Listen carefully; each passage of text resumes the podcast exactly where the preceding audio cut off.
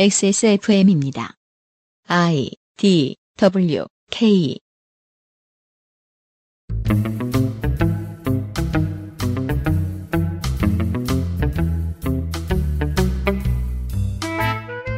그것은 알기 싫다 특별 기획. 2020 국정감사 기록실.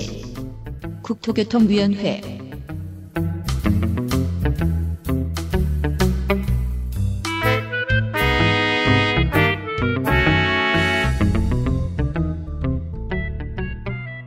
안녕하십니까. 그것은 알기 싫다. 2020 국정감사 기록실 국토교통위원회 시간입니다. 예. 네, 저는 위원장인 윤세민입니다. 안녕하십니까. 덕질간사 홍승갑입니다. 보좌관이고요. 어, 한 해의 가장 큰 시사 매거진 2020 국정감사 기록실 시간입니다. 아, 오늘은 정말 박덕흠을 보고 싶었던 볼 수 없었던 국토교통위원회 시간입니다. 곧 시작하죠. 반려세제 깨끗한 생각.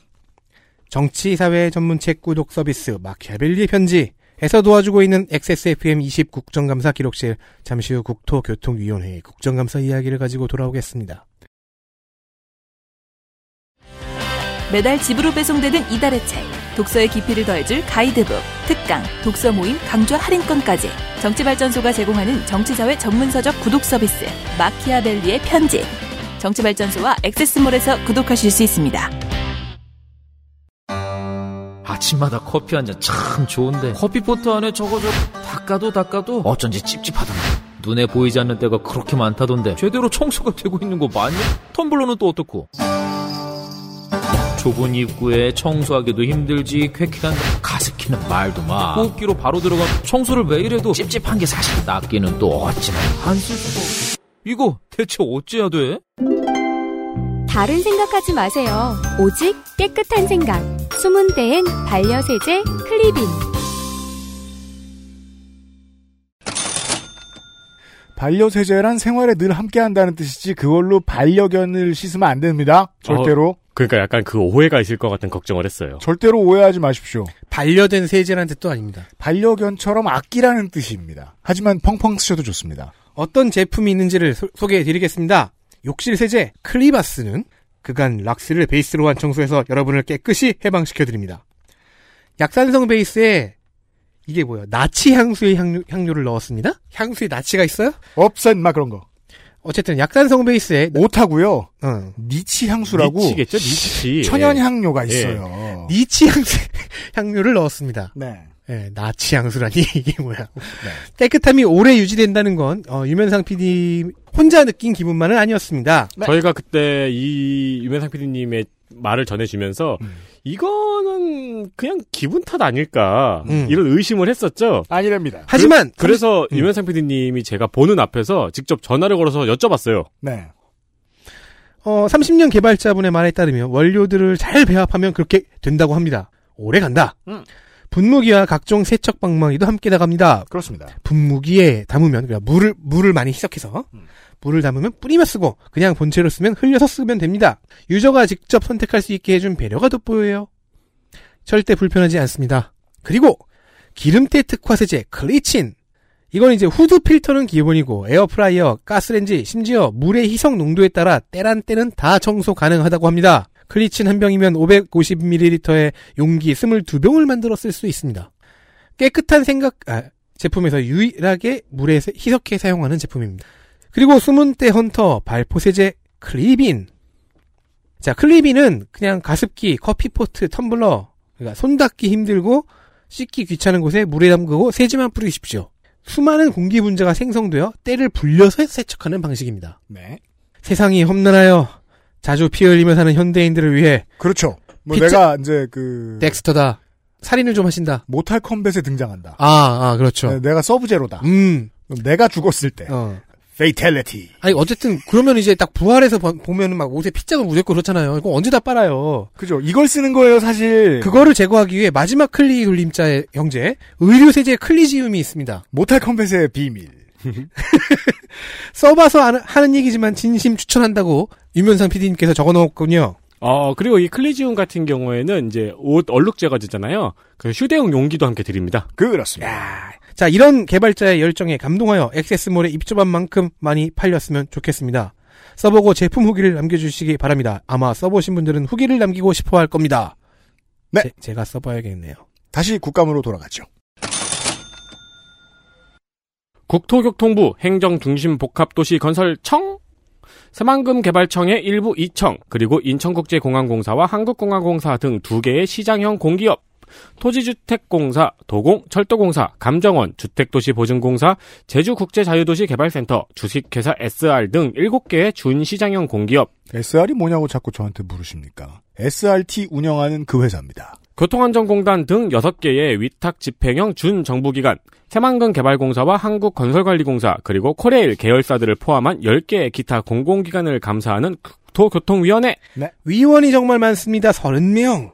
위원장 서울 강동갑의 진선미, 여당 경기 남양주갑 조흥천 간사 등 18명, 야당 부산 부산진을 이현승 간사 등 10명, 비교섭, 정의당 경기 고양갑 심상정 열린민주당 비례 최강욱 등 2명입니다. 그렇습니다. 지역에 돈 퍼주는 일 혹은 최악으로는 박덕흠 의원처럼 자기의 이익에 활용하는 일 이런 경우들이 옛날에는 비일비재했기 때문에 어, 의회가 알아서 합의를 해서 의회 내부에서 국토교통위의 위원을 엄청나게 늘려놨는데요. 네. 저는 여기에 동의할 수 없습니다. 국토교통위원회는 아무리 행복 도시가 늘어나고 지방 분산이 성공적으로 이루어진다고 해도 위원 이렇게 많이 필요 없다고 생각합니다. 환농이나 횡한이에 더 많았으면 합니다. 그렇습니다. 그래서 질의 보는데 너무 힘들었어요. 네. 이슈 보시죠.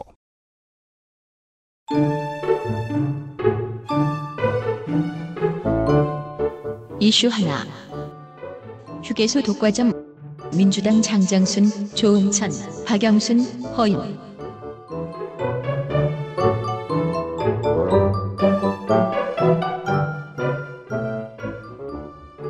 저같이 순진한 사람은 고속도로 휴게소를 도로공사에서 운영하고 있는 줄 알지만 아닙니다. 만약에 직영을 했죠? 그랬으면 이렇게까지 맛없지 않았을 거예요. 먹는 음식들이. 더 놀라운 거는 대륙 국가들의 휴게소보다는 엄청났다는 거죠. 도로공사는 휴게소 개발과 운영권을 임대하고 있습니다. 그런데 민주당의 장전순 의원실은 휴게소 업체에서 특정 업체의 독과점을 지적했습니다. 전국 고속도로 휴게소 196곳 중에서 상위의 3개 업체가 45개의 휴게소를 운영하고 있습니다. 이 3개의 업체의 매출액은 휴게소 전체 매출액의 18.42%에 달했습니다. D사는 95년부터 22개의 휴게소, K사는 95년부터 12개, P사는 2010년부터 11개의 휴게소를 운영하고 있습니다. 계약 기간이 가장 긴 곳은 1970년대부터 3개 업체가 6곳의 휴게소를 운영하고 있기도 합니다. 이것은 거의 뭐 그냥 그 자체가 된 거네요. 어, 그렇죠. 어, 문제는 휴게소 입점업체의 판매 수수료율이죠. 물론 도공이 직영을 하지 않아도 판매 수수료율만 낮다면 우리는 훨씬 맛있는 음식을 먹을 겁니다. 휴게소에서. 2019년 기준으로 휴게소 입점업체의 판매 수수료율은 무려 36.6%입니다. 너무 비쌉니다. 이게 비싸다는 거를 어떻게 체감시켜 드리냐면요. 홈쇼핑이 33.7%예요. 자, 아. 그러면은 이 36.6%는 일괄인가요? 아니면 평균인가요? 평균입니다. 평균. 그렇다면 그러니까 이걸 빼고 다 음식값이라고 생각하면 세상 물정 모르는 사람이죠. 네. 여기서 시작을 해야 되는 거니까요. 그렇죠. 여기서 뭐 임대료, 뭐 가맹료, 뭐 이렇게 뭐 원가, 인건비 뭐 그런 거 나가죠. 음. 특히 수수료율이 40%가 넘는 곳은 전체 업체의 절반 이상입니다. 음. 심지어 50%가 넘는 곳이 293곳이라고 하는데 판매 수수료율 50% 이상은 상식적으로 이해가 잘 안 되네요. 농노죠. 이거는 뭐 거의 뭐 야인 시대 시절. 조홍천 의원실에서는 45개로 가장 많은 휴게소를 운영하고 있는 대보그룹의 경우 계약 해지가 가능한 5등급을 받은 게 14번에 달했다고 밝히기도 했습니다. 그런데 퇴출이 안 돼요. 정정승 의원은 수수료율 책정을 공사가 직접 상한제를 정해야 되고 휴게소 업체들의 정규직 고용 현황 등을 직접 조사해야 된다고 밝혔습니다. 이게 그러니까 도공이잖아요. 네. 그러니까 수수료를 이렇게 높게 받는 건 도공이 제지할 수 있잖아요. 음. 그리고 정규직 고용도 도공이 챙길 수 있는 거고요. 그렇죠. 물론 이제 정규직 전환을 도공이 잘 하면요. 그니까 말이에요. 지금 신임 사장은 잘하고 있는지 모르겠습니다. 네. 어, 한편 허영 의원은 휴게소를 도로공사 직영으로 전환해야 한다고 밝혔습니다. 이것도 답이 될 수 있죠. 네, 이 휴게소의 도로공사 직영 전환은 사실 국감에서 여러 번 나온 사항인데요. 작년에는 우원식 의원이 휴게소에서 라면을 5천원 주고 사 먹었다고 분노하면서 주장을 했고요. 음. 재작년엔 무려 박덕흠 의원이 주장한 바 있습니다. 세상에 오. 직영을 주장한 걸 보면은 휴게소 쪽엔 아는 사람이 없었나 봐요. 그 도로공사에 주식이 있나? 그러긴 어, 그럴 수 있어요. 그러긴 어렵습니다. 글쎄요. 그 예전부터 이제 지속적으로 주장이 됐던 게 도공이 직접 운영해라. 음. 네, 직접 임대 줘라. 네. 근데 박덕흠 의원 이름 나오니까 서- 그 설득력이 확 올라가네요. 저기마저 저러면 네. 네. 또 몰랐던 독특한 상황이 있습니다. 민주당의 박영순 의원은 도로공사에서 휴게소 업체 입찰 시 유명 브랜드, 백화점 입점업체 등을 입점시키면 가산점을 주고 있습니다. 왜? 그러니까 우리 요즘에 휴게소 들어가면은 유명 커피 브랜드 들어가 있죠. 네. 그 이유가 이거였더라고요. 왜 가산점이 있어요? 아니 한편에서는 청년 창업 엠브리오로 여길 쓰고 있잖아요. 네. 반대로 왜 유명 브랜드를 들여오려고 하는 거예요? 심지어 청년 창업 가산점보다 유명 브랜드 가산점이 더 높아요. 이러니까 청년 창업이 적지. 그 심지어 제가 도로공사 휴게소 현황 홈페이지를 들어가 봤어요. 그럼 이제 도로공사 휴게소에 어떤 시설이 있는지 현황이 나오잖아요. 뭐 수유실이 있는지, 음. 뭐가 있는지, 샤워실이 있는지 뭐 이런 게 나오잖아요. 거기에 떡하니 브랜드 매장이 있는지 현황이 제시가 되고 있어요. 가산점이 꽤 큰가 보네요. 네. 브랜드 매장이 몇 개가 있는가가 각 휴게소의 자랑이라고 도로공사에 광고를 하고 있는 거죠. 이, 이게 왜 자랑인지 이해가 안 가는데 뭐 자랑도 아니고 뭐 수치도 아닐 텐데. 뭐 자랑도 있는 아니고 거지. 수치도 아닌데 그래서 민주당 박영선 의원이 이거를 왜 가산점을 주느냐라고 음. 질의를 하니까 김진숙 도로공사 사장이 휴게소 내 입점 매정의 고급화 다각화에 대한 고객의 요구가 많았다고 했습니다. 이거 요구한 고객 다 나와. 그리고 이- 요구한 고객 누구야? 그리고 이런 답변을 준비하도록 상황을 만든 곳은 전 임자와 전 전 임자겠죠. 그리고 이게 다각화에 대한 고객의 요구 같은 소리 하고 있네. 리베이트 아닌지 조사해야 돼요. 주로 이제 커피 브랜드라는 것도 저는 이제 독특한 상황인데, 그러니까 뭐 그렇게 상상할 수는 있겠죠. 휴게소에서 기존에 파는 커피들이 너무 맛이 없어서 수도권 제일순환 고속도로에 이제 유명한 가보면 재미있는 곳들 중에 시흥 하늘 고속 휴게 고속도로 휴게소가 있어요. 네. 본선 상공 상공형 고속도로 휴게소라고 이야기를 하는데 다리 같은 걸로 이제 그 통로가 놓여 있죠. 상하 행선을 한꺼번에 연결을 해 주는 곳입니다. 네. 여기를 가보고 제가 갸우뚱했던 게 어, 음식점이 많은 건 좋은 일이에요. 쇼핑몰처럼 돼 있거든요, 구조가. 근데 그래도 휴게소인데 뭐 이렇게 쇼핑 관련된 곳이 많을까? 아 요즘엔 그렇죠. 여기를 종착지로 쇼핑하러 올까 사람들이? 그 예측할 수 있는 수준에 비해서 너무 쇼핑할 곳이 많아요. 이름난 곳들이. 아니 아울렛 가는 길에 거기 들러서 쇼핑을 다 하나? 그렇게 생각하지 않아요. 저는 이거는 아무리 생각해도 업자와 공사 측의 이해가 너무 많이 맞아떨어지는 분야라는 게 좀 걸립니다. 음. 이렇게 웃고 넘길 말이 아니죠. 실제로는 범죄에 해당할 만한 어떤 뒷거래가 있을 수 있다는 거죠. 저는 최근에 괜찮았던 게 반려동물 놀이터가 있는 휴게소가 많더라고요. 음. 아, 예, 요즘 많아요. 네. 네, 잘 돼 있습니다. 가가지고 신기해서 이제 다른 분들의 반려동물이 귀여워서 앉아서 구경하고 있었거든요. 네, 그 생각해보니까, 어, 반려동물도 차 타면 지치죠. 네. 네. 어, 느리게 굴러가는 고무공 하나만 준비하시면 반려동물 휴게소에서는 잘 지낼 수 있어요. 엄청 잘 돼 있더라고요. 그런 거나 많이 만들었으면 좋겠습니다. 그리고 김진숙 이번 사장은 이거는 그냥 추측인데요. 제 기억으로 누구였나 문진석 의원이었나가 얘기했던 건데 다- 완전히 다른 질의를 하다가 그런 얘기가 나왔어요. 아 이거 사장님이 거짓말 하시는 건지 아니면 직원들이 사장님에게 거짓 보고 하는 건지 모르겠지만 아, 문진석 의원은 그때 그 뉘앙스가 그 조직을 아직 완벽하게 장악하지 못하신 거 아니냐라는 이- 그게 약간 깔려 있는 것 같더라고요. 어, 민주정부의 중요한 코드입니다. 이게 그 진보 측에서 여러 번 무시하고 보수 측에서는 이것을 악용하는 문제인데요. 고위 관료들 및 공기업의 이제 고위 임원들이 장관을 무시합니다. 음. 장관으로 올라가는 보고선에 혼란을 주거나 아니면 보고 내용을 자기 선에서 틀어버리거나 장관의 지시사항을 무시하는 일이 너무 빈번합니다. 그렇게 해서 나라 돌아가는 꼴을 만들면 욕은 여당이 대신 먹죠. 음. 조직장악력의 문제. 이것은 여당 탓만 하고 있을 문제는 아닙니다. 그 조직이 어떻게 굴러가는지 국감에서 들여다보든지 아니면 언론이 들여다봐줘야 되는데 언론은 안 들여다봐주는 게 좋- 좋은 모양이에요. 왜냐면 미쳤거든요. 지금 참고로. 올, 올 하반기 캐릭터시군요. 예. 여- 언론은 미쳤어요. 언론은 미쳤다. 백신 맞지 말아야 될 것 같은 저, 저 뭐냐 제목을 다 올리고 있다고요. 네. 어떻게 안 미쳤어? 외통위 시간에도 이 얘기를 좀 할 수도 있는데요. 강경화 장관이 리더십의 한계를 느낀다라는 표현을 했어요. 이 표현은 제 방식대로 이야기를 하면 말 X 안 듣는다는 소리로 저는 해석하고요. 그 이제 그렇게 얘기했단 말이에요. 공간 내의 구조가 필수적이고 어, 서열이나 고시 위주의 문제점이 장관 취임 후에도 안 바뀐다. 이런 얘기를 강 장관이 했습니다. 외교부에. 우리 아이가 안 달라졌어요. 네. 그게 공사 사장이든 장관이든 간에 정부에서 개혁을 해라라고 내려보낸 많은 사람들이 어, 내부 저항에 막히는 중이다라고 해석하는 게 가장 기본적인 접근법입니다. 저는 다른 접근해서는 안 된다고 생각합니다. 이게 관료제가 지금까지로는 이제 인류가 행정 조직을 만드는 가장 그나마 현실적이고 나은 제도인데 그 관료제의 치명적인 단점이죠.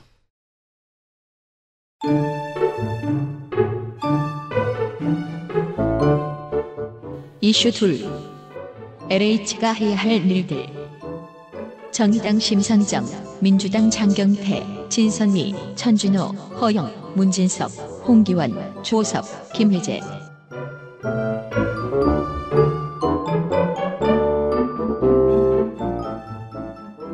부동산 국토위의 논쟁에서 뺄 수 없는 존재죠. 이게 빠지면 국토위가 아니죠. 네. 민주, 민자, 진보 각각이 서로의 가치를 내세우며 난타전을 벌이는 최고의 전장입니다. 네. 이 전장에 심상정 의원이 입장하였습니다. 정부의 공공임대주택 200만호 공급 계획에 차질 혹은 의도적인 거품이 있음을 지적하며 로드맵 재설정을 요구했습니다. 네. 너무너무 잡기 어려운 부동산 가격. 그놈의 부동산 불펜은 왜 잡기 어려운가? LH의 역할이 크다라는 주장을 했는데요. 그 근거는 LH가 지난 10년 동안 민간 건설사의 택지를 대량으로 염가 매각했다는 겁니다. 네. 원재료를 계속 싼 가격에 공급을 해주니 건설사는 편안하게 유통량을 늘리면서 가격 상승이 된다는 논리죠. 실제로 지난 정부 당시에 LH가 공공택지 750만 평을 매각했음을 소병훈 의원이 지적했습니다. 음. 어, 민주당 소병훈 의원 역시 매각이 아닌 직접 직접 개발을 요구했습니다. 네. 이런 지적에 대한 변, 변창흠 사장의 항변. 우리가 저가 택지를 공급해서 그나마 주택 가격이 덜 비싼 것이다. 우리는 우리한테 이게 제가 이해한 의- 그 말의 의미였어요. 주택을 산 기업을 믿어요. 그쵸.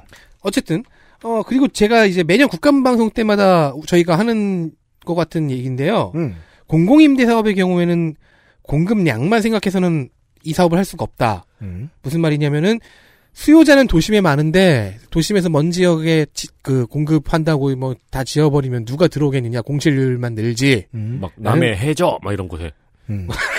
그렇죠. 해줘야 지으면 그건 이미 이번 국감에서도 여야에서 공실률을 그 지적했습니다. 또 지적했습니다.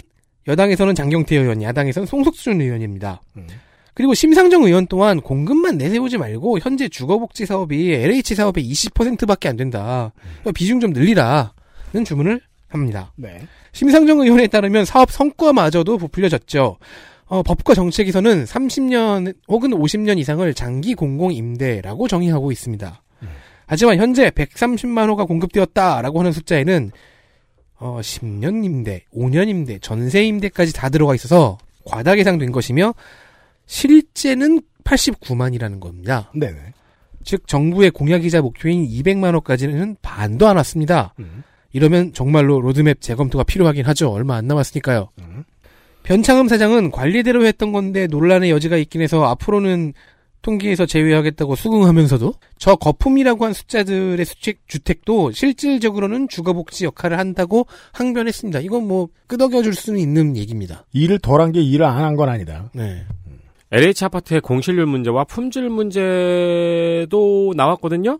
음. 근데 이거를 다루면 왠지 경제지에서 이걸 좀 신나게 다뤄요. 음. 그래서 약간 탐탁치 않지만, 예, 그래도 국감의 주요 주제이긴 했습니다. 네. 일단 민주당의 장경태 의원실은 LH가 관리하는 임대주택 중에 45.7%가 1년 이상 빈집이라고 지적했습니다. 음. 임대주택에 여러 번 떨어진 저로서는 임대주택의 반 정도가 빈집이라는 게 믿을 수가 없는 수치입니다만 음. 그렇다고 합니다. LH에서는 관리 물량 증가, 주택 노후화, 신규 사업 지구의 인프라 부족, 물량 집중에 따른 일시 초과 공급 등의 원인을 답변했습니다.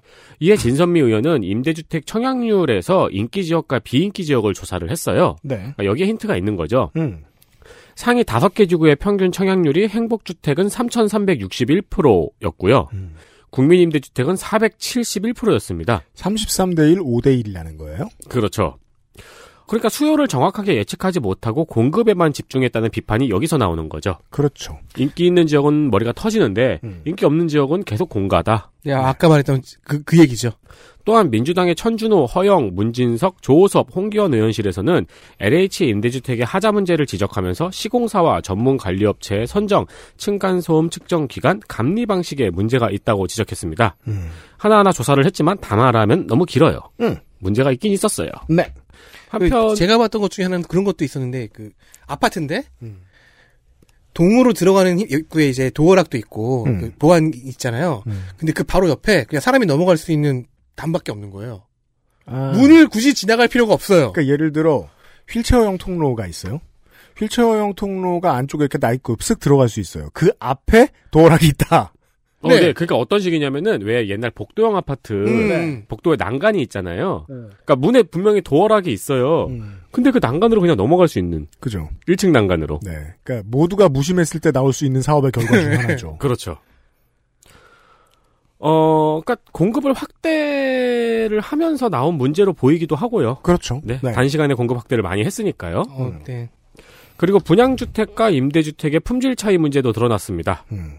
민주당 김혜재 의원과 천준호 의원이 소셜믹스 정책이 사회통합이라는 의도는 좋지만 분양주택과 임대주택의 마감재가 달라서 눈으로 구별이 되기 때문에 위화감을 키울 우려가 있다고 지적한 겁니다. 그게 가장 큰 미스입니다. 네. 그러니까 social mix는 좋은데 분양주택하고 임대주택으로 딱 보기에도 다르지 않느냐. 음. 이거 어떻게 할 거냐. 음. 이래놓고 social mix를 하면 안 되지 않느냐. 그러니까 여기서 문제가 하나가 지적이 됐습니다. 음. 임대주택의 경우에는 중소기업을 써야 한다는 법이 있거든요. 그렇죠. 중소기업 아 그래서 이제 김현미 장관 같은 경우에는 품질이 떨어져도 중소기업 제품을 써야 한다는 한계가 있다고 답변을 했어요. 이건 국회가 움직여야죠. 음. 네. 근데 이제 이렇게 답변하면 이제 그럼 중소기업 무시하는 겁니까? 이러니까 또 이제 중소기업 제품이라도 제도 개선을 통해서 품질 검사를 강화해서 제품 품질 혁신의 기회로 삼아야 한다고도 답변을 했어요. 정치인일세. 네. 좋아요.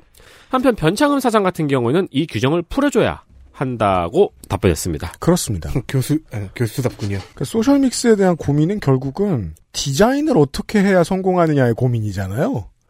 그냥 막 해놓고서 잘 지내보세요. 이러면 살이 나요. 아, 그럼요. 차별하고 그 다음에 이제 장기적 고민을 좀 해봐줬으면 좋겠는 것이 공실률로 얘기를 해보면 단지를 완성했는데 1년 동안 공실률이 상당히 높다.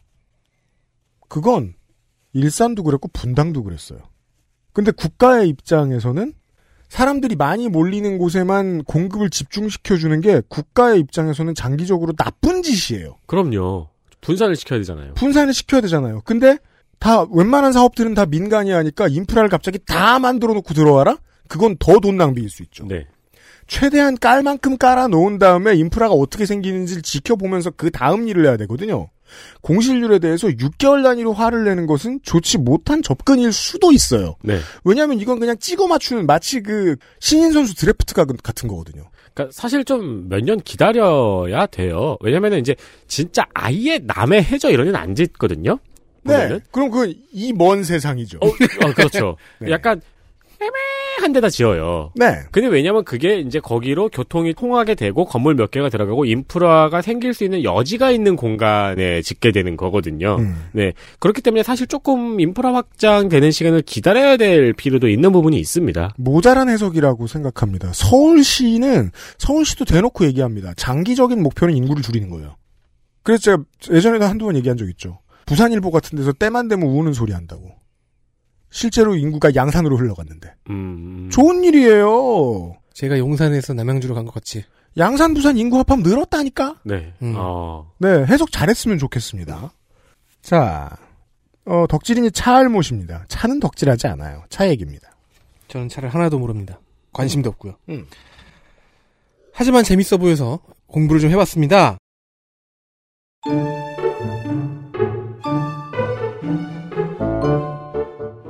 이슈 셋 판스프링 민주당 문진석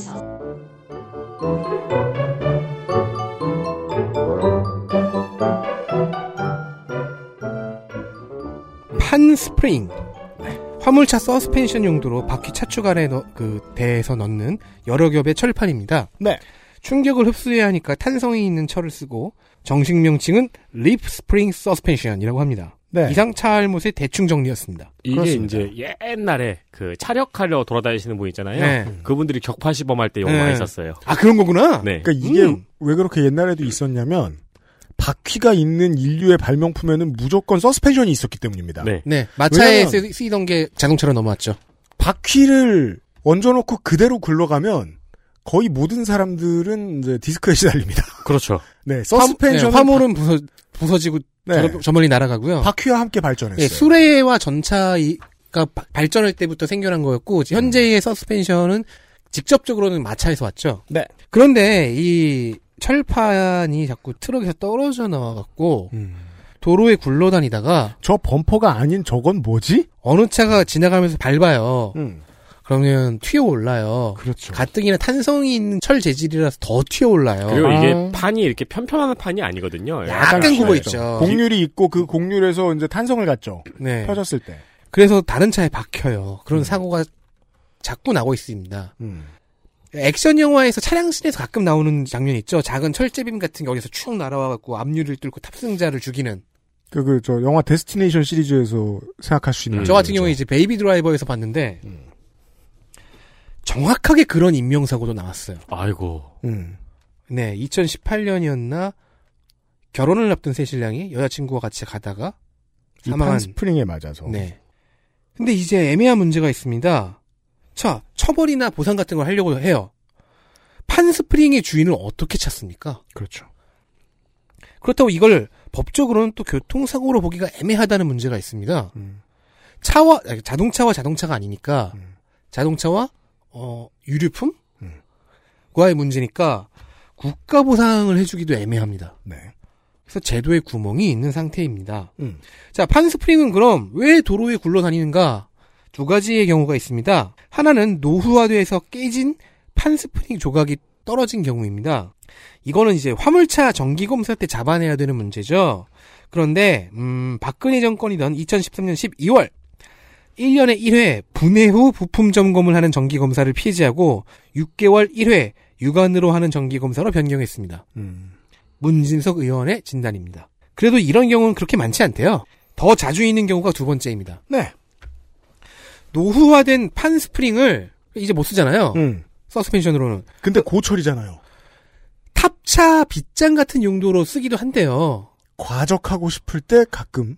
빗장으로 쓰면 그나마 나아요. 음. 이걸 화물 고정 용도로 적재부 귀퉁이에 박아 놓는 겁니다. 그렇죠. 왜냐하면 이게- 이게 빗장으로 쓰면 완전히 락이 돼 있으니까 이게 튀어나올 일은 별로 없어요. 그게 풀리면 짐들이 쏟아진다는 음. 거니까. 그리고 그건 튜닝도 아니에요, 그냥. 근데 적재부 귀퉁이에 박아둬 버리면 이건 불법 개조입니다. 음. 그래서 애초에 고정도 튼튼하지가 않은 경우가 많습니다. 네. 포켓을 만들어서 거기에 끼- 끼워두거나 무슨 레고처럼요. 음. 뭘로 감아놓거나 하는 정도입니다. 당연히 잘 떨어지는 것이지요. 문진석 의원의 이런 지적에 권병윤 고- 교통안전공단 이사장은 현재 판 스프링의 고정대 활용을 튜닝으로 분류했다고 답합니다. 이전에는 튜닝으로 보지 않고 경미하게 인지했다고 합니다. 자, 그럼 생각해 봅시다. 튜닝 대상이 된 것도 근래의 일이고 고정식으로 승인을 내줄까 생각 중이라는 답변을 했어요. 음. 즉 아직 단속 기준이 만들어지지 않았습니다. 그렇죠. 심각하게 고민 안 해봤습니다. 이제 고민을 시작한 거예요, 겨우. 근데 아 기준을 만들었다 해도 문제인 게요. 음. 문진석 의원의 질의에 따르면 단속 인원이 전국에 13명. 음. 게다가 단속권이 없어서 합동 단속 지원만 가능한 상태입니다. 단속 못한다는 소리네요. 네. 못해요. 어쨌든 문진석 의원의 주장은 판스리프링을 피- 쓸 필요 없게 적재함의 내구도를 확실히 하- 해주고 아하, 이러면 자동차 회사로 공이 넘어가죠. 네 안전 점검 제도도 강화하고 사실은 이- 안전 점검도 해야죠. 음. 어, 단속 부서의 단속 권한도 확보하고 인력도 확보해라 하는 것입니다. 아, 예, 이게 다 대책이죠. 근데 제가 보기에는요, 한국에서 일상화된 과정 문화와도 무관해 보이진 않습니다. 저는 이게 누구의 악 때문에 생긴 일이 아니라는 것은 잘 알고 있습니다. 음. 예를 들어 그나마 악이 있다면 이제 어, 발주사죠. 그죠. 그리고 지입차들, 그죠. 지입차들에게 돈을 주는 그 화주들의 네. 문제가 좀 크죠. 과적을 하고 싶어서 하는 게 아니기 때문이고, 과적을 하지 않으면은 비즈니스가 성립이 안 되는. 게다가 좋은 행정은 소 잃고 외양간을 빨리 고치는 거라고 제가 말씀드렸잖아요. 외양간을 빨리 고치는 데에 그 이제 도심 기준으로 하면 문제들이 있었습니다. 아, 한국의 회사들이 트럭을 너무 잘 만들었어요. 음. 그것도 과적 문화 때문에 나온 거예요. 해외의 소형 트럭이 국내에 들어오지 못하는 이유는 국내 트럭들만큼 과적을 하면 자빠지기 때문이죠. 이슬람 무장단체들이 미사일 발사용으로 한국 트럭을 쓰잖아요. 그렇죠. 그러니까 이 마개조 그 기기의 포차들의 포탑들에 왜 자꾸 현대 트럭이 쓰이는가? 이렇게 튼튼한데 이렇게 싸다고 하면서 가져가잖아요. 네. 화주를 족치는 게 답이라고 생각합니다. 네. 다음 보시죠.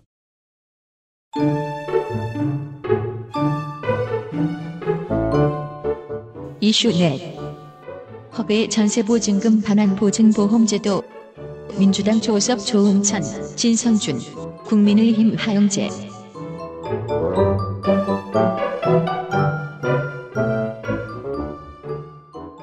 주택도시보증공사의 HUG, 아, HUG죠? 허그. 네. 전세보증금 반환 보증 보험 제도가 음. 있습니다. 네. 이게 이제 국민 최후의 자산인 전세보증금을 지킬 수 있는 중요한 제도입니다. 이게 있어야 돼요. 네.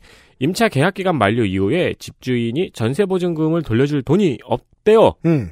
그냥 그냥 없대요. 네. 그러면은 이 사람 이제 임, 임대 임차인은 큰일 나는 거잖아요. 그러면 이제 허그가 그 주택 도시보증공사가 대집행을 해준 다음에 대신 집주인의 배를 째주죠. 그렇죠. 네. 대신 이제 집주인에게 구상권을 청구하는 방식입니다. 네. 2013년 9월에 출시된 상품인데요. 음. 매년 대위 변제 금액이 증가하고 있습니다. 자, 이것은 부동산의 위험 신호 중에 아주 직접적인 음. 신호 중 하나입니다. 어, 특히 민주당 진선중 의원실은 이 대신 갚아준 돈의 회수율이 54.8%밖에 안 된다고 지적을 했습니다. 특히 다주택 악성 채무자의 돈을 잘 진선중 의원이 누구냐? 진성준. 진성준이요. 여기 저이 밑에가 오타예요. 네. 이응과 이응이 바뀌었어. 와, 이 깜짝 놀랐네. 내- 나는 상상을 못했네. 네. 특히 민주당의 진성준 의원실은 이 대신 갚아준 돈의 회수율이 54.8%밖에 안 된다고 지적을 했습니다. 음. 어, 다주택 악성 채무자의 돈을 잘 모- 받아오지 못하고 있는데요. 네. 국감장에서 나온 이모 씨의 사례가 놀랍습니다. 음. 207건의 전세보증금 사고를 내서 즉, 보증금을 안 줬다. 207번이요. 음. 그래서 보증공사가 424억을 대신 갚았거든요. 음. 근데 이걸 한 푼도 회수하지 못하고 있습니다. 와, 뭐 하는 사람이야? 전광훈의 롤 모델이겠네요. 네, 그러니까 그- 집회도 안 하고 424억을 벌었어요. 우와. 진성준 의원은 악성 채무자의 경우 출국금지 신산정보 공개, 운전면허 취소 등의 강력한 조치를 주문했습니다. 이에 대해서 이재강 HUG 사장은 이 제도가 임차인을 위한 제도라서 임대인에 대한 정보가 부족하고 그리고 타기관과의 정보 공유에 있어서 신용정보보호법에 제약을 받고 음. 있다고 답변을 했습니다. 즉 어렵다는 거죠. 음. 어, 또 한편 민주당의 김윤덕 의원은 이 전세금 반환보증보험 제도가 전세값을 올리는데 악용이 되고 있다고 지적을 했습니다. 와, 전 진짜 나이브하게 세상을 살고 있군요. 이런 수법은 상상도 못했네요. 한국에 배째라 좋아하는 사람 많아요. 어, 어차피 정부가 대신 내줄 테니까 네. 올려서 받자. 네. 그래서 전세값이 올리고 집값에 가까운 전세값이 되면서 갭 투자까지 이어지는 그렇죠. 이게 실제 다른 문제를 만들고 있다는 점에 집, 집중해야 돼요. 그렇죠. 어 그래서 일정 비율을 전세가율 기준으로 보증을 제한하는 제도 개선이 필요하다고 했어요. 음. 그런데 이제 이재강 사장 같은 경우에는 세입자를 보호하지 못하는 사각지대가 생길 수가 있어서 신중해야 한다고 답변했습니다. 그렇습니다. 어, 참 관대해요. 종종 우리나라의 이런 행정은 네. 고액 저 상습 체납자 볼 때도 그렇고 고액 상습 체납자 보통 이제 저 예측하는 게 보통 국내에 6만 명 정도 있다고 얘기를 합니다. 그렇죠. 겁나 많은 거요. 자, 너무 느슨하다. 네. 마지막으로 볼 이슈 보시죠.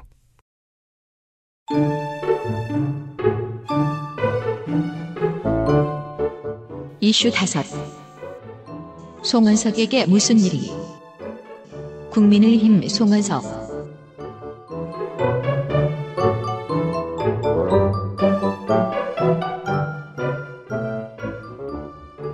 기재부 후배가 울먹이며 간청해도 매몰차게 한부모 가정 지원금을 삭제하고 자기 지역구 토건 예산을 배정했던 국민의힘 송원석 의원. 경북 김천이세요.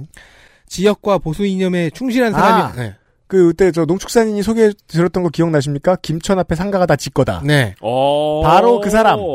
네. 지역과 보수 이념 그리고 자기 이득에 충실한 그런 사람이라는 이미지를 저희가 총선 방송 때 전달해 드렸습니다. 리틀 박덕흠이 아닌가? 그런 그가 이번 국감에선 도공에게 비정규직 차별을 중단하라는 요청을 했습니다. 세상이 아. 바뀌었어. 송원석 의원은 네. 도공을 상대로 감사원 자료를 보여주면서 정규직과 비정규직이 음. 유급 병가 사용 가능 여부에서 차별이 있음을 그리고 산재 사상자 비율이 9배나 높음을 들어서 이게 차별임을 강변했습니다. 당연합니다. 병가의 경우 비정규직은 60일 무급 휴가만 가능했는데요. 음. 금년 초에 이 규정을 개정했어요. 그래서 유급 휴가가 가능해졌지만 음. 6개월 미만 비정규직은 여전히 무급 휴가만 가능합니다. 음. 이를 송원석 의원은 비정규직 간의 편가르기 아니냐고 규탄했습니다. 그렇죠. 아, 무슨 함정이 있을까 아닐까 했는데 제대로 된 질이네요. 네. 그래서 김재석 도공사장은 해명을 해요. 음. 6개월 미만에 해당하는 비정규직이라는 거는 이 겨울 한철에 도로 제설 작업을 하는 인원들이어서 차이를 둔 것이다. 네. 라고 말했는데 이에 대한 송원석 의원의 발언을 들어봅시다.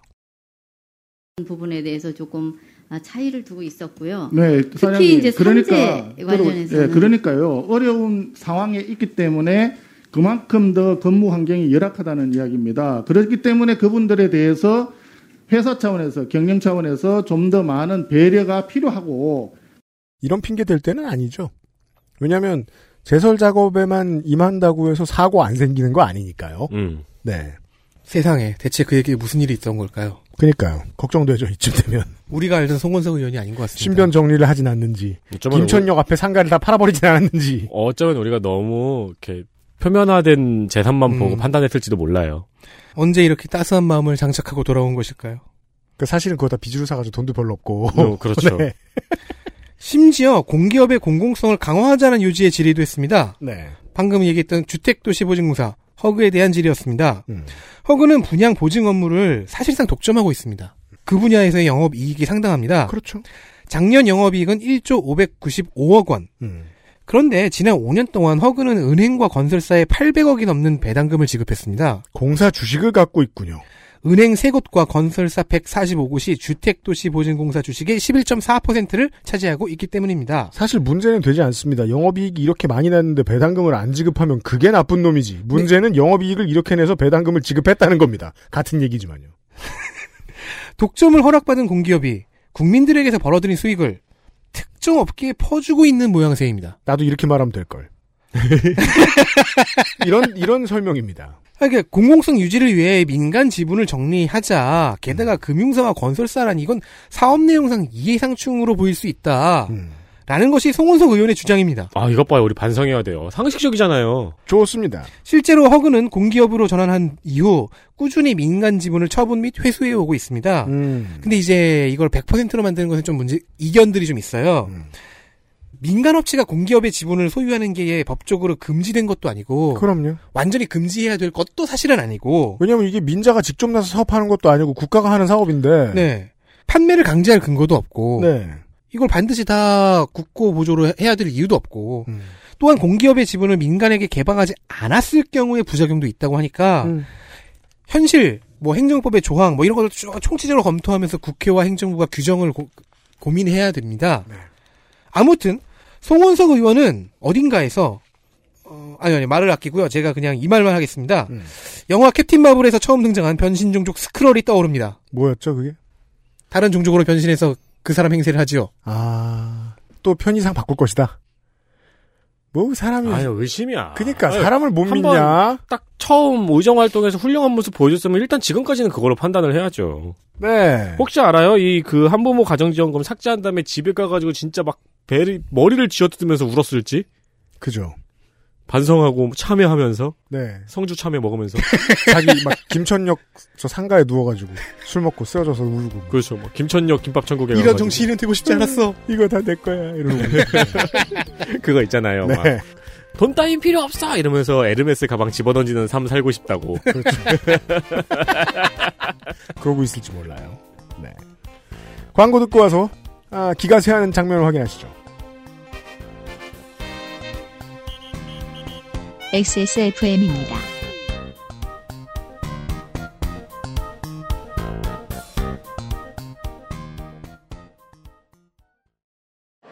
야, 좀 펴, 펴. 어디 불편해? 아, 어제 벨리 댄스 처음 나갔거든. 보기보다 힘들어. 응? 벨리? 당신의 문 앞에 배송되는 정치, 마키아 벨리의 편지. 선정위원이 선정한 이달의 책, 독서의 깊이를 더해줄 가이드북, 독서 모임과 강좌 할인권까지 세상을 보는 자신만의 시각을 갖는 데 도움을 드릴 수 있어요. 마키아벨리의 편지 구독은 액세스몰과 정치발전소에서. 덕지리님, 카인이 무슨 뜻이에요? 구약 성경 창세기에 보시면요. 카인이랑 아벨, 아벨? 당신의 문 앞에 배송되는 정치, 마키, 아벨? 리의 편지. 선정위원이 선정한 이달의 책, 독서의 깊이를 더해줄 가이드북, 독서 모임과 강좌 할인권까지 저자와의 대화와 특강도 준비되어 있어요. 정치발전소,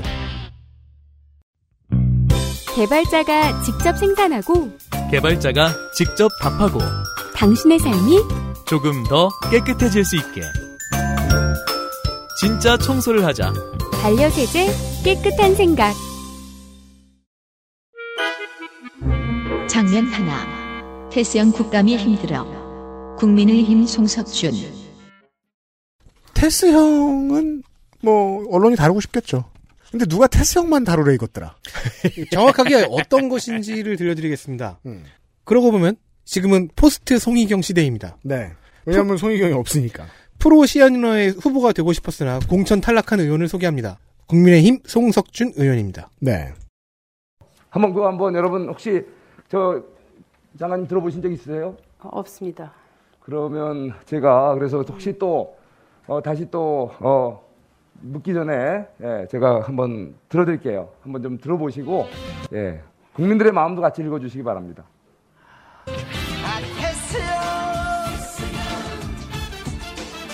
세상이 왜 이래 왜 이렇게 힘들어 예. 이게 우리 대한민국 국민들 이 대중가요에는 국민들의 시대 정신과 정서가 묻어 있습니다. 네, 이게 전부입니다. 아니 이 귀한 시간에 이게 무, 무슨 짓이에요? 아니 뭐또 제가 노래 잘 모릅니다만 그 노래 가사 안에서도 쓸만한 내용이 있을 수 있는데 제가 그, 제, 저도 그, 얘기- 그 얘기를 하고 싶어요. 후렴을 틀면 어쩌자는 거야. 가사에서 다른 중요한 표현을 인용한 것도 아니고 후렴구에서도 일부만 틀었어요. 이건 거의 그 호주의 국회의원이 어, 헨슨의 음밥을 튼 수준이에요. 그 음밥 하고 끝난 거예요. 그건 아주 땡밥 같은 선택이죠.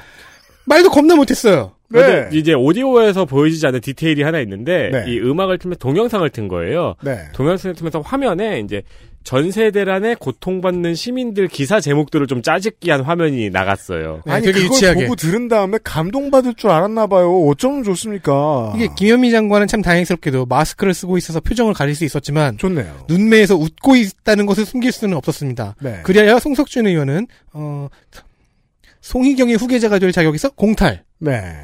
그러니까 뭔가 제가 보기에는 이제 질의 내용을 정리하다가 시간이 하나 남았는데 이게 채울 게 생각이 안 나기도 한 거고. 그렇죠. 그리고 심적으로 그러니까 뭔가 나훈아 씨한테 숟가락을 얹어야 됐다는 강박 같은 것도 있었던 거죠. 매우 그렇죠. 네. 근데 또 김현미 장관도 이거를 빠르게 눈치를 챘는지 이렇게 노래가 시작되자마자 이렇게 웃어요. 네. 그리고 그 이후에 이제 이게 국민의 뭐 마음이라는 게 뭐 유행가라는 것이 뭐 BTS가 지금 세계를 어쩌고저쩌고 막 아, 그런 거 아, 아무 말. 네, 필수 요소 집어넣어서 다 얘기해요. 근데 이제 김현미 장관이 되게 차분하게 교장님 훈화 말씀 듣듯이 이렇게 네 하고 넘어가더라고요. 그저 교장 선생님 훈화에다가 웃기지 말하면서 폭탄을 투척하고 이럴 수는 없잖아요. 그때 다음 식사 메뉴 고민하고 있었을 거예요. 매우 그렇습니다. 다음 보시죠. 장면 둘. 의혹이 뭡니까? 국민의힘 정동만. 어, 스카이 70이라는 골프장이 연관된 의혹이 있습니다. 스카이 72라는 골프장이에요? 네, 22일 인천공항 국감으로 가볼게요. 그러니까 인천공항과 관련된 골프장입니다. 네. 그래서 요즘 이 골프장의 운영회사는 운영권을 놓고 인천공항 공사와 마찰을 일으키는 중입니다. 자, 그러면 야당 의원들이, 특히 국민의힘 의원들이 안 들여다볼 리가 없죠. 음. 어, 부산 기장의 초선 정동만 의원이 보니까 경제성 조사 당시에 임대계약 시나리오들이 쫙 있을 거 아닙니까? 아, 이거 공항 바로 옆에 붙어 있네요. 네네, 그래서요. 안에. 네.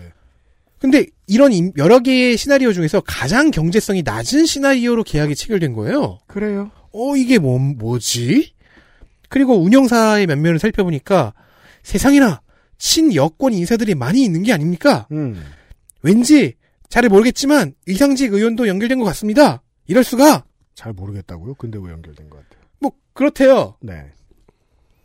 그래서 다음날 종합감사에서 아, 그 왜냐면은요, 저기 전주가 동문이거든요. 아, 사장하고. 음. 그래서 갑자기 김현미 장관에게도 불똥이 튑니다. 어디 불안해서 고등학교 다니겠습니까, 요즘? 저 이해찬 대표랑 같은 고등학교. 네. 자, 정동만 의원은 자기 질의 시간에 이 운영회사의 사람들과 연루 인사라고 주장하는 여권의 인사들의 사람들의 사진을 뭐 이상직 의원도 있고 PPT 이렇게 쫙 띄우고 규탄 발언을 하면서 진선미 위원장에게 말을 걸고 있었습니다. 음. 근데 그걸 듣고 있던 김현미 장관은 좀 신경이 쓰입니다. 왜냐? PPT 구석에 자기 사진이 있었거든요. 아, 그래요? 그러니까 이제 그 K 그러니까 이거 입찰받은 KMH 사장하고 이상직 전 의원이 전주구 동문이거든요. 음. 그리고 그 위에 전주 여고를 나온 김현미 장관의 사진이 이렇게 있는 거예요. 음. 그러니까 저 사진을 보고 그 지금 영상을 찾아보시면 많이 보실 수 있을 텐데 김현미 장관이 한번 피식 웃어요. 아, 너무 헛소리라. 그런 다음에 장관님 여기에 제 사진이 왜 들어가 있어요? 라고 물으면서 이제 이 대화가 시작이 되는 겁니다. 음. 이좀긴 대화를 제가 통으로 따왔는데 한번 들어보시죠. 보시죠. 위원장님 다시 한번 강력히 촉구합니다. 의원님, 여기 제 사진이 들어가 있는데 이 게이트하고 저하고 무슨 관계? 이게 게이트라는 이유는 무엇이고 그거 제가 나중에 게 나중에 뭡니까? 이야기 저 시간이 없습니다. 말씀을 좀 해주시죠. 이렇게 띄워놓고 그냥 넘어가시면 안 되죠. 그 제가 나중에 말씀드릴게요. 아니 예, 띄워놓으셨으니까 말씀하셔야죠. 아니 그 이상직 장 이상직 의원하고 김현미 장관님 잘 아는 사이지 않습니까? 그거 인천공항 잘- 골프장하고 무슨 상관이에요? 그 전주고 동문이다고요. 그러니까 동문회하고 이 골프장하고 무슨 상관이 있냐고요. 거기에 다 개입했다는 의혹이 이 있으니까. 의혹이 뭡니까 말씀해 주세요. 예, 그 다 의혹이 있습니다. 아니, 그러니까 관련해서. 구체적으로 얘기해 주십시오. 아 장관님 그 저 이상직 의원하고 사진 찍은 것도 나왔지 사진을 않습니까? 저랑 찍은 사람이 수십만 명이에요. 네, 일단 예. 저한테 묻지 마시고요. 아, 오늘도 시- 저 제, 제, 제 장관님. 사진을 게이트라 그러면서 올려놓으셨으니까. 일단 제가 그거는 나중에 말씀하셔야죠. 말씀드리고요. 그 아니면은 장- 의원님 그렇게 가시면 안 됩니다. 제 사진을 게이트라고 하게 올렸으면은 근거를 이야기하셔야죠. 의혹이 있다는 거죠. 그러니까 의혹이 뭐냐고요. 고- 구체적으로 얘기하세요. 그걸 저한테 왜 묻습니까? 의원님이 제 사진을 올려놨을 때는 근거가 있을 거 아닙니까? 아니 의혹이 있다고 해- 말만 하고 사진을 올려놓고 말씀을 안 하시면 그야말로 근거 없는 의혹지기 아닙니까? 왜 말씀을 못 하세요? 뭘 알아요 알기는요? 뭘 해명해요 의원님? 예? 아니 이거는 이거는 국정에 대한 게 아니고 아니야 해명을 하든 설명을 하든 할 거 아니야. 이거 말이 안 되죠. 뭐가 나와요? 아니 제가 이상직 의원하고 고등학교 같은 지역에서 나왔다는 거 말고 공항공사 골프장하고 저거 무슨 상관이 있습니까? 아니 의혹이 뭐 무슨 의혹이냐고요? 의원님은 의원님 지역구에서 일어나는 모든 사건에 그러면 의혹의 당사자가 되시는 겁니까? 아 그렇게 하지 마시고 근거를 대셔야죠. 이건 굉장히 중요한 중요한 문제예요. 이거는 간단한 국정의 문제가 아니라고요. 말씀해 주세요. 무슨 의혹이 있어요? 고등학교 같은 지역에 다녔다는 거하고 인천공항공사 사진은 저랑 찍은 사람이 수십만 명이에요. 저한테 동생이라고 하는 우리 당 의원님도 줄로 섰어요. 아니 저한테 누님 동생 하는 의원님들이 한둘이시, 한둘이신지 아세요? 잠깐만요. 상관이 그 국무 그러니까 저 저 뭐냐 상임위의 위원이 장관에게 이렇게까지 많이 추궁을 당하는 처음 감. 장면은 처음 봤습니다. 지금 이 증인이 계속 물어보고 당황했어요. 위원이 계속 도망가고 있죠. 아니 그러니까 의혹이 있다고요. 의혹이 의혹이. 그러면서 마이크를 점점 뭐 멀어져요. 아, 마이크로부터. 그래서 의혹이 의혹의 내용이 뭡니까? 그러니까 의혹 서사를 물어보는 거잖아요. 음. 그럼 나중에 말씀드리겠습니다 했지만 보- 들어 들으셔야 알겠지만 끝까지 얘기하지 않습니다. 그러니까 물, 물- 나중에 그 얘기하겠다. 가장 재밌는 게 뭐냐면 처음에 왜 그러냐고 물어봤더니 나중에 나중에 시간이 없습니다 이러죠. 그 얘기 하는데 2분 썼어요. 시간 다 썼어요. 그러다가. 그 마이크가 꺼지는 그 순간에 그렇게 얘기하죠. 그걸 왜 나한테 묻습니까? 의혹이 뭐냐고 묻자 나- 그걸 왜 나한테 묻습니까가 나왔어요. 이게 되게 이 사람은 검찰 출신도 아닌데 검찰이나 조선일보의 멘탈을 그대로 짧은 시간에 다 보여줬어요. 나는 아무 말이나 던질 것이다. 끼워 맞추고 죄 없는 사람도 당황해라. 그러니까 사진 하나 끼워 놓은 다음에 의혹이라고 해가지고 대충 이렇게 이렇게 해서 퉁치고 이렇게 샥 넘어가면은 이렇게 해가지고 답변 요구하라고 하면은 뭐 자- 당황하겠지 하다가 된통 당했죠. 그리고 제가 제일 예. 웃겼던 게 중간에 이 정동만 의원이 다 나왔는데 이런 소리를 하는 거예요. 뭘 다 나왔다는 거죠? 다 나와예요? 그리고 김현미 장관이 대충 같은 지역 학교라고 이해해주고 다 그 다음으로 넘어갔지만 아 김현미 장관이 이거는 너무 교양이 있었어요. 네 아니 이상직 의원은 전주고고요 김현미 장관은 전주 여고예요. 근데 아무래도 처음에 이 정동만 의원이 전주고 동문회를 들먹인 것으로 보아서 같은 전주고로 착각한 게 아닌가 의심이 돼요. 만약에 참고인이 이재명 도지사였어 봐요. 아주 개까였을 거예요. 그런 건 일베 가서 찾아라. 웃는 낯으로 조각냈을걸요? 너 엄마 있냐? 이런 소리 그렇죠. 막 했을 거예요. 그거보단 이게 낫긴 하지만. 그렇죠. 아니 그래서 이제 진선미 장관이 이제 진화를 시도를 합니다. 네. 그러니까 진선미 장관은 이제 질의 내용을 정리를 하려는 거죠. 그러니까 이쪽에 지금 정동만 의원이 의혹을 제기하시고 어 우리 장관님은 모르신다고 답변을 하시는 거죠 라고 이제 진화를 시도를 하는데 음. 여기서 이제 또 김현미 장관이 화가 안 풀려서 한 마디를 더 합니다. 그리고 장관님은 그 문제에 대해서 전혀 아는 바가 없다. 아니 라는 그 것이죠. 무슨 의혹이라고만 말하지 말고 무슨 무슨 의혹인지 정체를 얘기를 하셔야 제가 답을 주죠. 고등학교를 같은 지역에 다녔으니까 의혹이 있다. 그거 어쩌라고요? 제가 고등학교를 지금 다시 다른 학교를 한 번 더 다녀야 됩니까? 정치인 김현미의 입에서 나올 수 있는 그나마 가장 공격적인 어휘인가 봐요. 너 엄마 있냐보다도 훨씬 낫긴 한데. 어쩌라고. 자. 그러고 그러니까- 그러고서 대충 이렇게 그 정리를 하고 할 때 그 진선미 위원장이 마지막 정리를 하면서 정동만 의원에게 마지막 기회를 줘요. 네. 이제 의혹이 뭐 어, 의혹 내용이 뭔지 설명하실 수 있겠냐 했더니 음. 녹음은 잘 안 됐지 목- 작은 목소리로 해서 음. 그냥 넘어가기로 합니다. 즉 끝까지 설명을 안 했습니다. 음, 자, 그, 5천만이 사는 국가고 여러분이 아시는 분들 외에도 다 투표권이 있다는 사실을 잊어버리는 전문가, 평론가, 언론인들이 너무 많습니다. 이걸 매번 다시 강조할 필요가 있습니다. 자꾸 야당복이라는 말을 민주당에게 합니다. 그 야당복은 어디서 왔을까요? 다수의 국민들이 이 정당을 뽑아줬기 때문에 온 겁니다. 네. 네. 그러니까 그 어, 우리 유권자들의 현실을 보여주는, 일부 유권자들의 현실을 보여주는 정치인들이 여기에 있습니다. 네. 그리고 이 사람들은 야당 복이 돼요. 민주당에게 행복하게 꽂히고 있습니다. 계속해서. 마지막입니다. 장문 셋. 국토위 탱커. 국민의힘 박상민.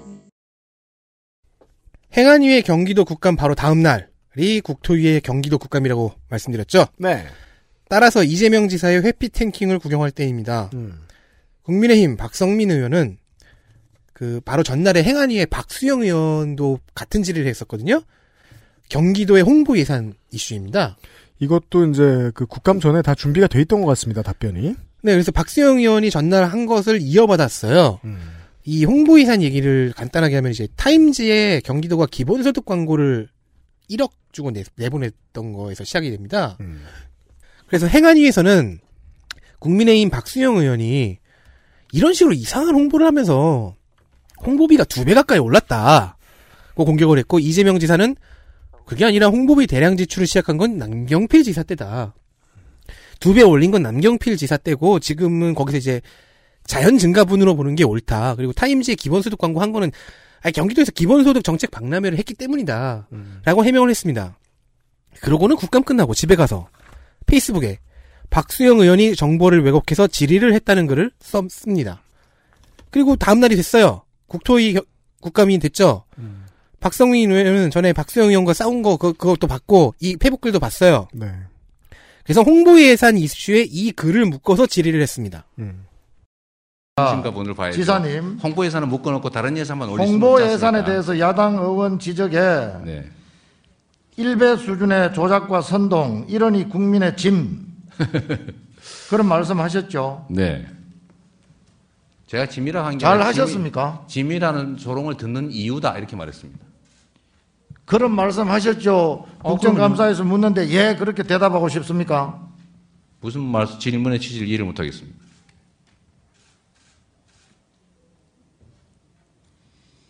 이재명 지사님의 그 발언에 대해서 네. 대국회에 대한 또 국회의원에 대한 그 태도에 대해서 하실 말씀 없습니까? 어, 저는 그 생각이 지금도 변함이 없습니다. 어, 예를 들면 예산을 비판하려면 너무 정치적이라고 정치적이라고 보지 않습니까? 저- 제가 그 두 배를 썼다 이런 제1야당의 당명의 국민의 짐이 뭡니까? 아니 그런 얘기를 들을 정도로 하시면 안 된다 이런 충고를 드린 거예요. 지사님이 국회에 충고를 할 수준이 됩니까? 그 위치가 됩니까? 제가 수준이 되는지 안 되는지 모르겠지만 저도 국민이 한 사람이어서요 충분히 말할 수 있다고 생각합니다. 다른 당에 대해서 예의를 지켜야 됩니다. 그럼 박수영 의원님은 왜 예의를 안 지키십니까? 그 박수영 의원이고 개인 의원이고 제1야당에 대한 예의를 지키라는 이야기입니다. 아, 저는 충분히 지켰다고 생각합니다. 국민의 짐이라고 표현하는 게 그게 예의를 지킨 겁니까? 아니 그런 얘기를 들을 수 있으니 조심하시라 이렇게 얘기한 거예요. 아니 그런 궤변을 계속 늘어놓을 겁니까? 저는 궤변이라고 생각하지 않습니다. 가상에서 그런 어, 질타를 받을 수 있기 때문에 조심하라. 내, 제가 지금 지사님 보고 여러 가지 뭐 일어날 수 있는 일에 대해서 조심하라고 하면서 그런 표현을 써도 되겠습니까? 뭐 어제도 하시던데요? 어제 누가 했습니까? 어, 김용판 의원님이라고 아주 훌륭한 분 계셨습니다. 네, 저 김용판 의원의 전날 포퓰리스트 발언까지 끌고 왔습니다. 그렇죠. 이건 그냥 농락이죠. 그러니까 제가 국감장에서 봤던 가장 비슷한 장면은 이제 고영조 이사장 네. 질의했을 때 장면하고 좀 비슷하네요. 그러니까 지금 그냥 흐름만 놓고 최대한 그 멀리 떨어져서 시- 저 승패를 보자면 어린아이 목덜미 잡고 흔들고 있죠. 네. 아주 쉽게 다루고 있죠 이재명 네. 도지사가. 네. 그래서 이렇게 휘둘린 박성민 의원은 지사님 참 대단하시네까지 내뱉었습니다. 졌다.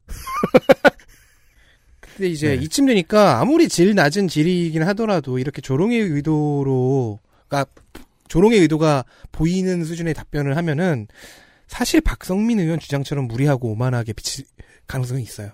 무리하고 오만해요. 제가 보통은 아니고 거의 댓글을 보지 않아요. 음. 근데 이 질의 영상을 확인하다가 유튜브 채팅창을 흘끗 보고 말았는데요. 네. 그때 눈에 확 들어오는 한 의견이 있었습니다. 음. 동의하고 싶은 글이었어요. 네. 요약하면 이재명이 대통령 되면 여당 대 야당이 아니라 대통령 대 야당으로 맨날 싸울 것 같고 당 대표가 되면 여당 대 야당으로 제대로 싸울 것 같다. 후자는 약간 그 반만 동의가 되지만 앞부분은 확실하게 동의가 되네요. 당 대표가 돼도 어, 당의 아무 공도 안 넘길 겁니다. 이 정치는. 그러니까 그 이렇게 봐야죠. 왜냐하면 국민들이 실제로 그러니까 많은 사람들이 실제로 이상하다고 어색하다고 보았음에도 불구하고 야당이 이 문제를 지적하는데 국감에서 왜 실패했는가? 단순하게 공무원들한테 전화를 해서 경기도 경기도의 공무원들한테 전화를 해서 의원실에서 자료 다 가져와봐요라고 한 다음에 맨 앞에 10페이지만 본 거예요. 홍보비가 얼마를 늘었다만 보고 경 그 공격을 할 준비를 하면 어떡합니까? 그 정도는 당연히 다 준비했겠죠. 뒤져야죠. 경기도 바깥에까지 굳이 알려질 필요 없는 전국 방송 TV 광고 비용은 얼마나 늘었나? 타임지 광고를 예전에 지자체가 한 적이 있나? 그리고 모든 기사 앞에 이재명을 주어로 쓰는 기자들 뒷조사에서 밥을 얼마나 사줬나? 이 정도는 체크해야 야당이지. 그러면 그러면 이겼습니다. 근데 그 작업은 굉장히 지난하고 힘든 작업이고 지금까지 봐온 이번 국민의힘 초선 의원들의 그걸 보면은 너무 가혹하신 거 아닌가. 아니 대선 주자를 주저앉히고 싶어서 나온 선수들이면 그 정도 실력은 있어야죠. 그건 그렇습니다. 내가 내준 대로 하세요. 자, 근데 그렇게 못할 거예요. 엘리트 플레이어 확인하시죠.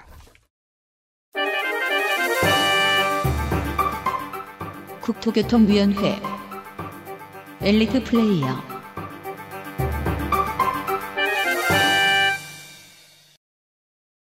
경기 고양갑의 정의당 심상정 의원입니다.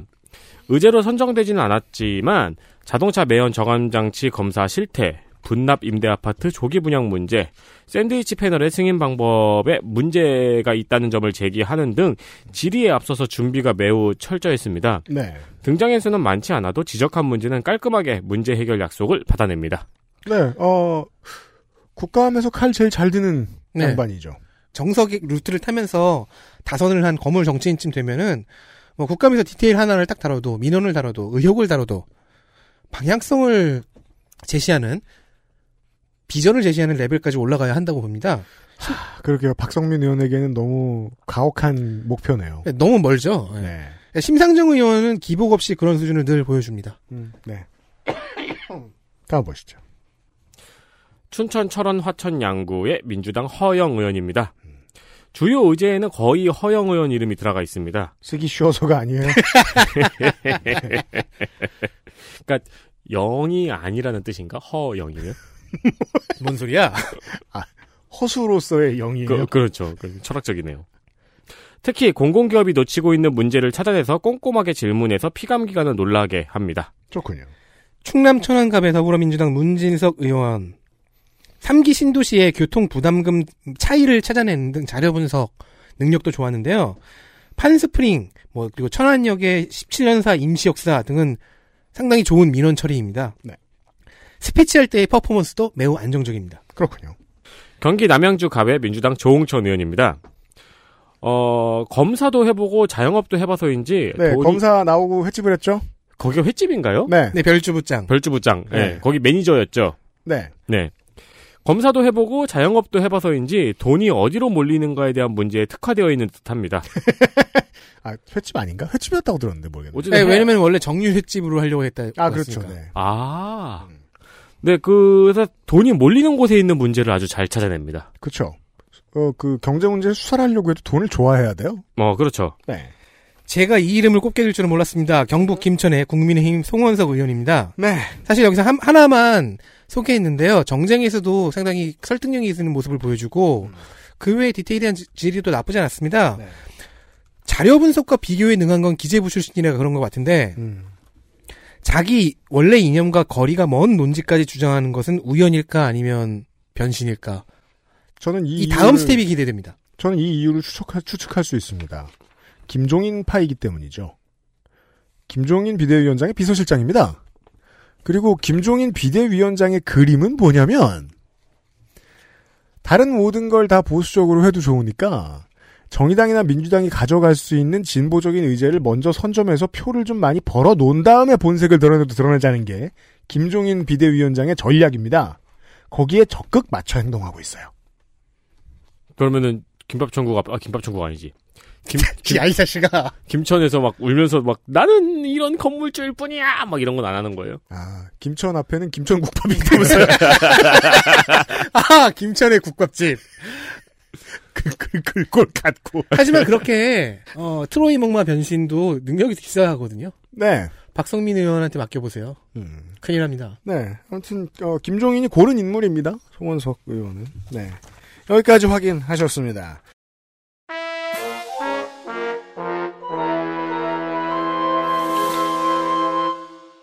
국토교통위원회 시간이었고요. 박덕금이 없어서 좀 아쉬웠고요. 5시에 저희들은 2시간 후에 돌아옵니다. 아, 산자위 시간에 인사를 드리죠. 곧 만나요. See you soon. 조금 이따 만나요. XSFM입니다. I D W K